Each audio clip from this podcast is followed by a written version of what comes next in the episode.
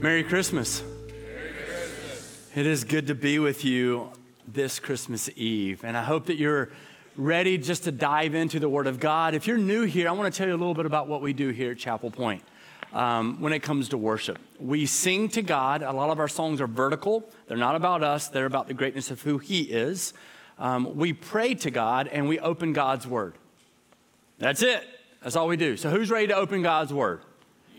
All right, so let's go. Matthew chapter 2. It's one of the Gospels Matthew, Mark, Luke, and John. Uh, Luke is the one that tells the, probably the most detailed version of the birth of Jesus Christ. We'll get to a little bit of that later on, but today we're in Matthew chapter 2 because what we're going to be speaking about today is a royal visit um, from the wise men to Jesus Christ. Um, to help us process what we're going to hear today, I'm going to give you three key words that you're going to walk away with. Just three. That's it. All right? So you're going to have three words that you're going to look at seek, discover, and respond. Seek, discover, respond. Seek, discover, respond. Please say those. Seek, discover, respond. That's all you got to know. And we're going to talk about what it looks like to seek after the truth. You're going to have the wise men. We're going to walk through that story and looking at the fact that they are seeking out the, the Messiah, this, this one that has been prophesied about. Um, Herod ends up looking for him as well, wanting to find him and seek him out.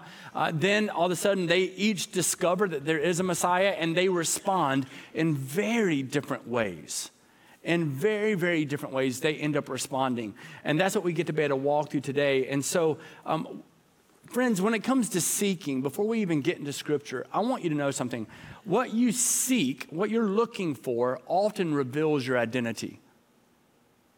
What you seek often reveals your identity. What you're looking for in life often reveals who you really are. You can start processing that even in the things that maybe you've asked for for Christmas or anything else. But what you are seeking, what you're looking for, often reveals your identity. Jeremiah 29 says that you will seek me and find me when you search for, search for me with all of your heart. So, we're going to talk about what it means to really be seeking after Jesus, that it reveals what our real identity is. But also, we're going to look at what it means to discover the birth of a Messiah, the King. What does that mean? And then, even our response to that coming. What is our response to the birth? And often our response to something will vary based on our perceived understanding of whether or not we're losing or gaining. All right? If you get news about something and, and you think it's benefiting you, you typically go, woo! But if you get information or news about something and you think it's a loss to you, you get bummed out. All right? It's based on your, do you think you're going to gain something? So I'll give you an example. Um, anybody going to have a nice Christmas dinner at some point today or tomorrow? Raise your hand. All right, so there you go. Some of you are younger, meaning your children, and we all know the favorite food group of all children is vegetables, right? It, no, no, no. Um, your mom and dad, you have your hands full. Um, so when we look at this, all of a sudden you go, hey, you got to eat your vegetables today. You have to eat your vegetables. They're going to say, I don't want to. Like what I used to do is I would take the roll, you hollow out the roll, and you put the vegetables in the roll because your parents don't care if you don't eat the bread, right? Anybody else do this growing up? Some of you did. You're just horrible, horrible people, like just like me. Um, so yeah, I used to. I would hide the vegetables, and I, I even put them. Sometimes I always asked for milk because if you put them in the bottom of the, in the glass, you can't. Right? Sadly enough, I thought that I was getting away with this, um, but my mother is intelligent, and so I did not. But yeah, so you look at, hey, you got to eat your vegetables. And they're going, there's no way I'm going to eat my vegetables until you say, well, then you're not going to get your gifts. And so then they do this number. They go, huh? Put it in the mouth and just swallow it whole right? Just to get it down. Because why? The, what they perceive as gain is worth it, and so they respond differently. We're no different in every part of life. We respond to things based on our perceived loss or gain. We're going to have to evaluate that, that today when it comes to the birth of Jesus Christ. So, right now, we're going to be looking at Matthew chapter 2, 1 through 6 to begin. Will you go ahead and stand for the reading of the Word of God? Uh, if you're not accustomed to being in this place for worship, know that when there's something underlined, that's for you to call out. That's your part, okay? So, and if you don't do well enough, that's fine. I'll make you do it again. It's all good. Now, after Jesus was born in Bethlehem of Judea, in the days of Herod the King, Behold, from the east came to Jerusalem, saying, Where is he who has been born King of the Jews? For we saw his star when it rose and have come to worship him. When Herod the king heard this, and assembling all the chief priests and the scribes of the people, he inquired of them, Where is the Christ who is to be born? And so they told him, In Bethlehem of Judea. For so it is written by the prophet, And you, O Bethlehem, in the land of Judah, are by no means least among the rulers of Judah. For from you shall come a ruler who will shepherd my people, Israel. This is the word of God. You can stay standing. I'm just kidding. You can sit down. Give you a couple of things that stand out right away, the first couple of verses. One, it says in Bethlehem. Bethlehem means house of bread. Say house of bread. We also know that not only it means house of bread, but it is the ancestral home of David. We've learned from this series that if you tie Jesus, the two primary people you have to connect him to the, to the Old Testament Abraham and right? So we know this. And so here he is. Jesus is going to be born in Bethlehem, means house of bread, ancestral home of David. It's about six miles below Jerusalem. So that's walking distance. It's not, big, it's not that big of a distance. Um, here is this small town. We would consider it to be good for nothing. Small, nothing little town, middle of nowhere is what it would seem. That's how we would speak of it today. So you have Bethlehem. Now, it's important that you know Bethlehem. We're going to get into this. It's prophesied even in Micah chapter 5. So that's a big thing for us to recognize. But then you had the wise men. The wise men are individuals that we know came from the east. They studied stars. All right? I'm not going to say they're astronomers, many would, but that we know that they studied stars, that they knew the prophecies. It's incredibly likely that they were some of the people exiled centuries and centuries before. Remember things like the Babylonian exile? Yes or no? Just say yes, it makes you sound smart, okay? So here, they would have likely been a part of this. They would have gone to the far east, and now they know all these prophecies. It's been passed down from generation to generation. All of this is coming to fruition, and so as a result, they see the star and they begin to travel to go discover who Jesus really is. So these are the wise men. Then you have not only Bethlehem and the wise men, you have Herod, the other significant piece here. Now, I think it's interesting because here's King Herod. Here's what King Herod is known for Herod was a builder, a brilliant mind, an architect. But I would tell you, if I, if I look at two words, I think Herod was most known for. It was probably most known, he was probably most known for being a builder and cruelty. He was a cruel man. Throughout history, we see people who wrote of him and what he would do, even to his own family. He was a cruel man. Why? Because Herod was his own God. King Herod was his own king in every single way. And so you have Herod as well. Now, why does, it, why, why does Herod even matter? I'm going to give you some of the significance, and we've spoke about this several years ago here, but this is going to help you out. Um, Genesis chapter 25, verse 23. Genesis 25, 23. This is what it says it says, uh, Two nations are in your womb, and two peoples from within you will be separated. One people will be stronger than the other, and the older will serve the younger. The older will serve the what? The older will serve the younger. That's important to know because even when I spoke several weeks ago about the Good Samaritan in, in Luke chapter 15, we know that the younger son came to the father and said, I want all my inheritance, and he went and squandered it all, gave it all away, and the, the father still received him back. Part of the thing that was stood, stands out about that is the fact that we know that the older would typically receive at least double the inheritance as the younger. So to say that the older is going to serve the younger certainly stands out. And the reason I'm sharing this with you is it says that two nations will be there. And this is being spoken to Rachel. All right? Rachel is the wife of Isaac, the son of Abraham. The son of who? Oh, there's one of the two that you got to connect Jesus with. So now what we find is here's Herod hearing this, and he knows the prophecies, and it tells us that there's going to be two nations, and the, the older will end up submitting to the younger. Well, Rachel ends up having twins, which represents these two nations. Jacob and anybody know? Esau. Good job. Jacob, later known as Israel, is going to end up ruling over Esau. The two of them divide. We know that's a rough history there. And so all of a sudden, what Esau does is he run, rules over these people, and they're the Edomites. And it's known that they're going to end up serving under Israel. Guess what Herod was? An Edomite. And knowing the prophecy, he's going, Hold up. So here come these guys traveling a thousand. They go, hey, we're from the far east. We're from a thousand miles away. And we're coming to find the prophesied Messiah. And right off, he's just going, uh oh, what's happening here? I'll give you another example. In Numbers 24 18. Numbers 24 18. I'll get to the Christmas stuff, don't worry. I see him, but not now. I behold him, but not near. A star will come out of Jacob. Jacob meaning what? Israel. You guys, this is why I'm so in love with Jesus. Because you look at the entirety of it and you just go, wow. So we know that there's going to be a star out of Jacob, out of Israel.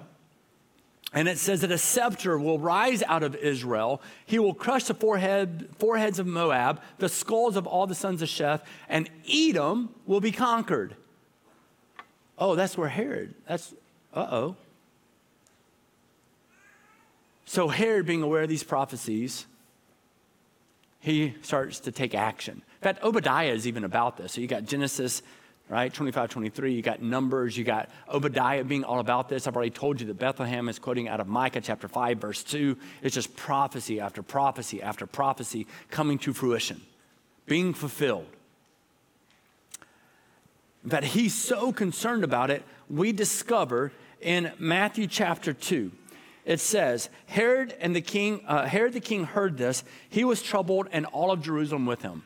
Now, I do think that's interesting. Why all of Jerusalem with him? Because they were under the oppression of Herod, who actually ruled underneath the authority of Rome. And Herod had cheated his way to get to become king. He had had ceremonies done for him from the Jewish people and everything else. He forced it in order for him to claim kingship. He knew, at the end of the day, Herod knew that he, he was not the rightful king but he's serving Rome. The people are under oppression. And so everybody's troubled by what they're hearing. In fact, if you don't think that they're troubled, listen, this is what it says in verse 4. It says, And so assembling all the chief priests and the scribes of the people, he inquired of them where the Christ was to be born. So here, Herod the king hears from these guys who come from the far east. They say, Baby's been born, where is he? And simply by the response of Herod, they know something. Here's some of his response. He starts to assemble all the smart people. he starts to gather everybody together who knows anything and says, Okay, I know the prophecies here and what's going on. So much so that the next verse tells us that he secretly pulls the wise men aside and says, Listen, you go ascertain where this baby, this child is. You come tell me so I can bow down and worship him. So also we know he's a liar, right? Because he's not going to do that. This gives you some basis, a foundation for the significance of what's taken place. And so here come the wise men. So they what they're doing is they are what? They're seeking. They're seeking this king that was to be born. And I, I think they were surprised when they got to, to Jerusalem. I mean, J- Jerusalem is the definition of home field advantage for the Jews. And you would think that they're probably showing up after a long journey, a thousand miles, and they're waiting for a party. A thousand miles a long way, isn't it? It's a, it's a long journey. One of my friends came to me this week. They're like, hey, Pastor, what are you doing for Christmas? I'm like, I'm working. How about you? And they're like, no, like, are you going anywhere? I'm like, no, um, maybe end of the week, might run down to Louisville, Kentucky. It is, everybody say Louisville. Louisville. It's not Louis- Louisville. Blasted Yankees, like, come on. right? So my wife's family's there, might run down there for a few days later in the week. But I'm like, hey, what are you doing? And he's like, man, I got to drive all the way to the beach in Florida. And I said, man, with all respect, Merry Christmas, but shut up.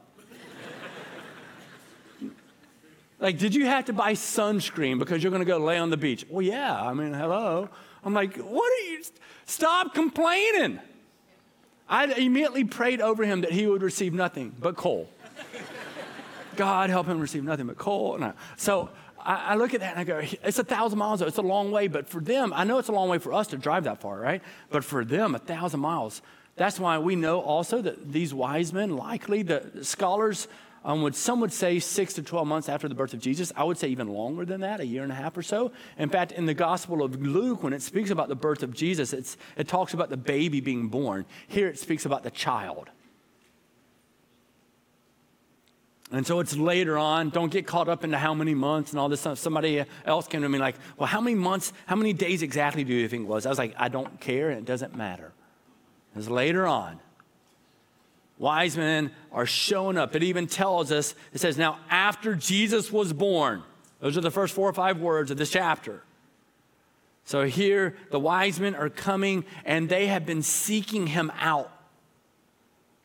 And now Herod brings them to him and says, Yeah, now he's seeking to find out the location of where he is. He's wanting to know because he feels threatened in his own position as king.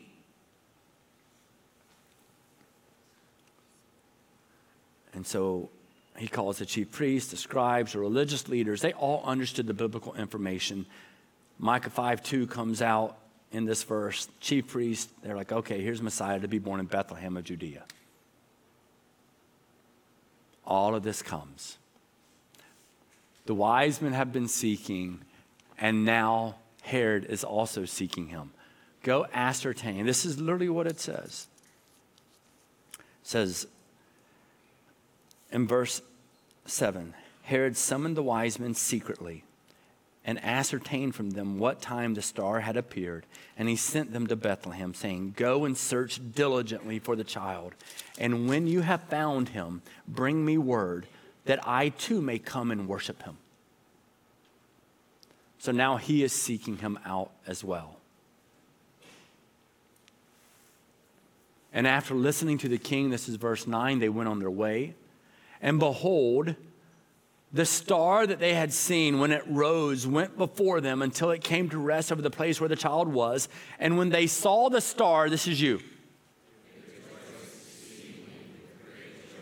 And going into the house, they saw the child with Mary, his mother, and they fell down and worshiped him.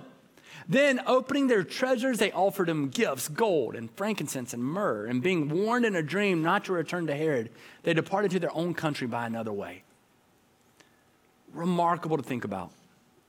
So here's Herod attempting to use the wise men in order to discover where the child is so that he may kill him. We know later on in this same chapter, in Matthew chapter 2, 16 through 20, we know that Herod ends up, this is his response, because we, we, we do learn hey, they've received warning, go to Egypt. So Mary and Joseph take the baby to Egypt, and Herod finds out that the, hair, that, the wise men don't go back to him. And so he, he goes before the officials and says, kill every child, a male child under the age of two. Get rid of them. It's historical. It's, it's historical. We know this. So we see it here again in Scripture. And Herod is that threatened by this child. So he was seeking, and now they're both discovering. They're both discovering this child. And naturally, as they're discovering this child, they're having to respond. In fact, it says in verse 10, it says, When they saw the star, they rejoiced exceedingly with great joy. They see the star and they know what's coming and they get juiced.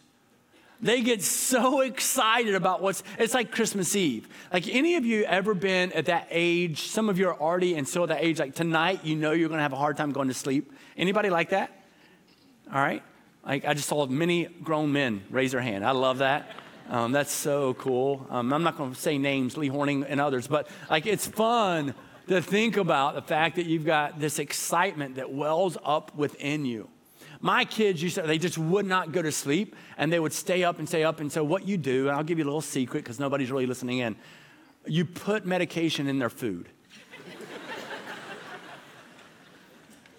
And some of you are going, yeah, but it's a tablet. You crush it first, mix it in with the mashed potatoes, they'll never know. All right, just to help them like knock out for a little bit. I'm just kidding. just kidding. I did not do that. Um, so you get that, you get that excitement, and you can't wait for what's to come. They see the star, and it tells us right away. They see the star, and they rejoiced exceedingly with great joy. This isn't this. To rejoice exceedingly with great joy is more than, oh, tomorrow's gonna be cool.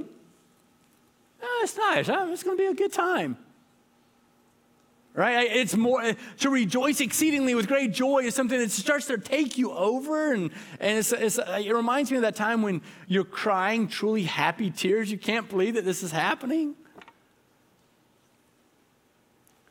And they go into the house, verse 11, and they saw the child, the child, not the baby. They saw the child with Mary, his mother. And so they fall down and worship him. They fall down and worship him. I can only imagine what it would, would really have been to walk in and to see this child, the baby.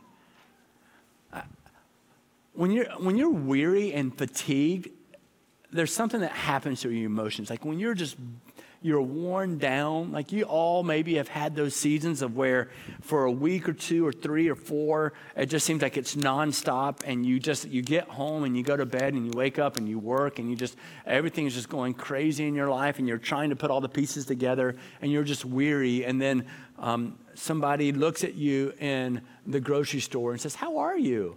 And you just start crying and you don't even know who's saying, How are you? You ever been that way before? These guys had to have been tired. A thousand mile journey. And now they see Herod going, hey, come here, I need to give, I need to make sure you ascertain the, the location of this child and, and all of the confusion and thinking, wait, why weren't the people in Jerusalem worshiping? Why are they troubled? I thought they would be the ones we'd be walking in and they'd be having a party. Like, uh, what's going on here? And now they finally come to this child after such a long journey. I, I would have broken down and I would have fallen and I would have worshiped. That was their response.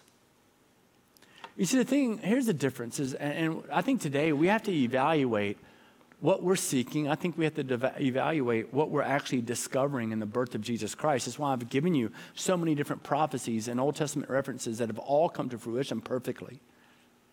And then we have to discover if we are going to respond by receiving the Messiah just as the wise men, or if we're going to respond by rejecting him just as Herod.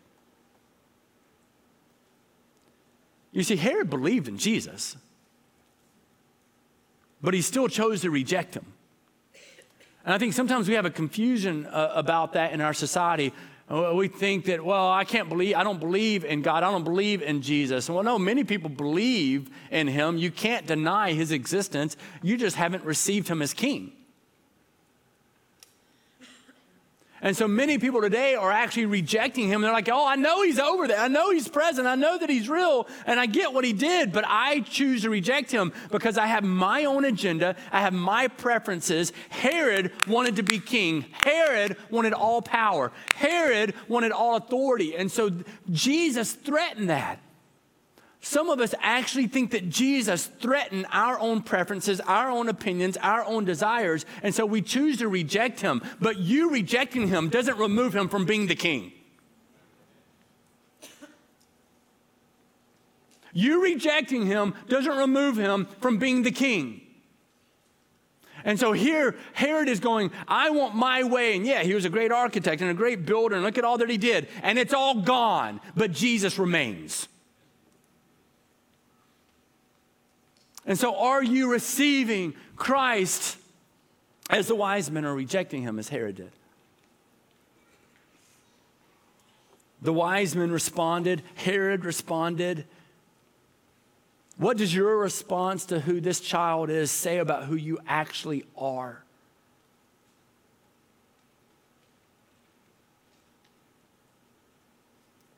the, the birth of the king, wise men, they walk in.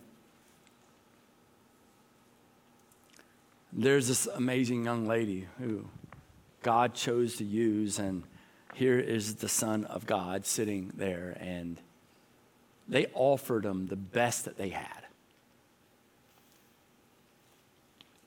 gold and frankincense and myrrh. I mean, all of those represent something different, but all of those do represent the best of what someone would have to give.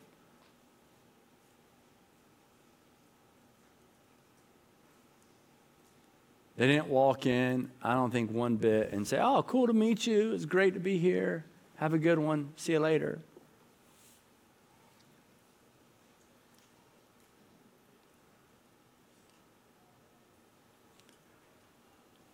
I don't think that the wise men cared about being cool.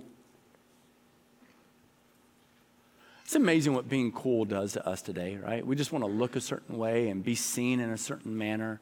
I'd rather be seen as being in love with Jesus than anything else in my life.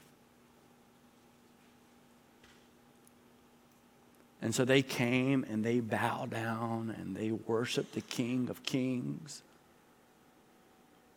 And they recognized that he had come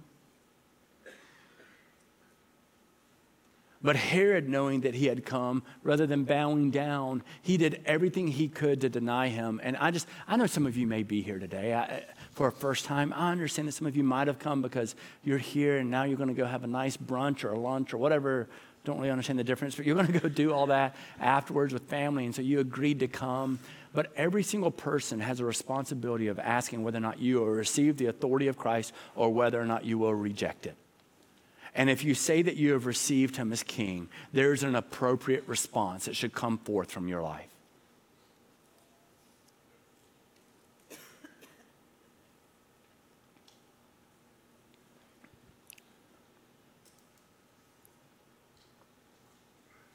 And yes, our response, and this is where I started early on, talking about not only what we're seeking and what we're discovering, but what we are responding with, is that our response to discovering the truth about Jesus, I know that it can vary based on our perceived loss or gain. And some of you just can't wrap your mind around the fact that Jesus is greater than your preference.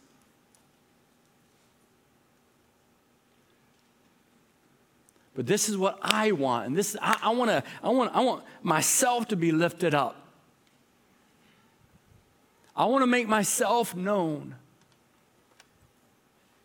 I, met somebody the other day. I'm like, man, uh, do you know what you want to do as a young young person? I'm like, do you know what you want to do for a living? They're like, I just want to be famous. I'm like, oh my. I'm like, no, like I'm not. I'm just like, oh my. There's only one that is worth being made famous. His name is Jesus. He is the Son of God. God in flesh who dwelt among us. He is the living word. He is the living water. He is the good shepherd who guides us and comforts us.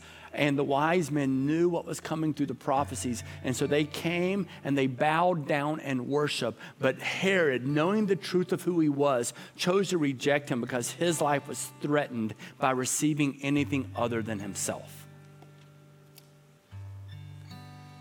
Maybe that's even a better. Do you? That's a better question. Do you feel threatened by Jesus?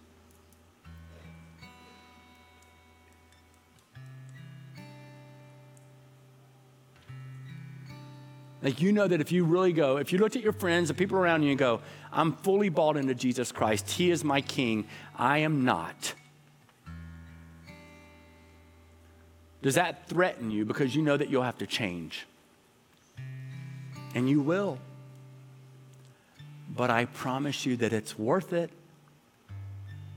It's worth it. It's worth it. And I assure you that you are in a church right now that will help you and guide you and pray for you and champion you to make much more of Jesus than yourself.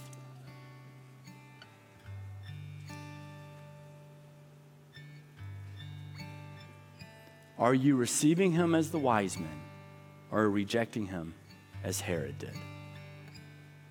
Just be honest about it. Go have conversation with friends later on. The reality is many have rejected. But at the end of the day, he will be worshiped.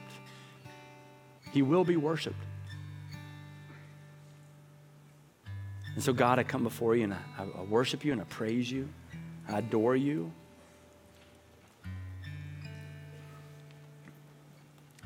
And on this Christmas Eve, as we celebrate the birth of a king, I am asking God that you would give courage and that you would give strength to my friends who need to say, you know what, I need to receive. I need to receive the Messiah and stop rejecting him. I need to surrender my life. Give them the courage to say that, God. To say, God, I, I know that you gave your son Jesus to be born on this earth, God in flesh, to offer his life, to conquer death, to conquer sin. God, I thank you for loving us so much. In Christ's name.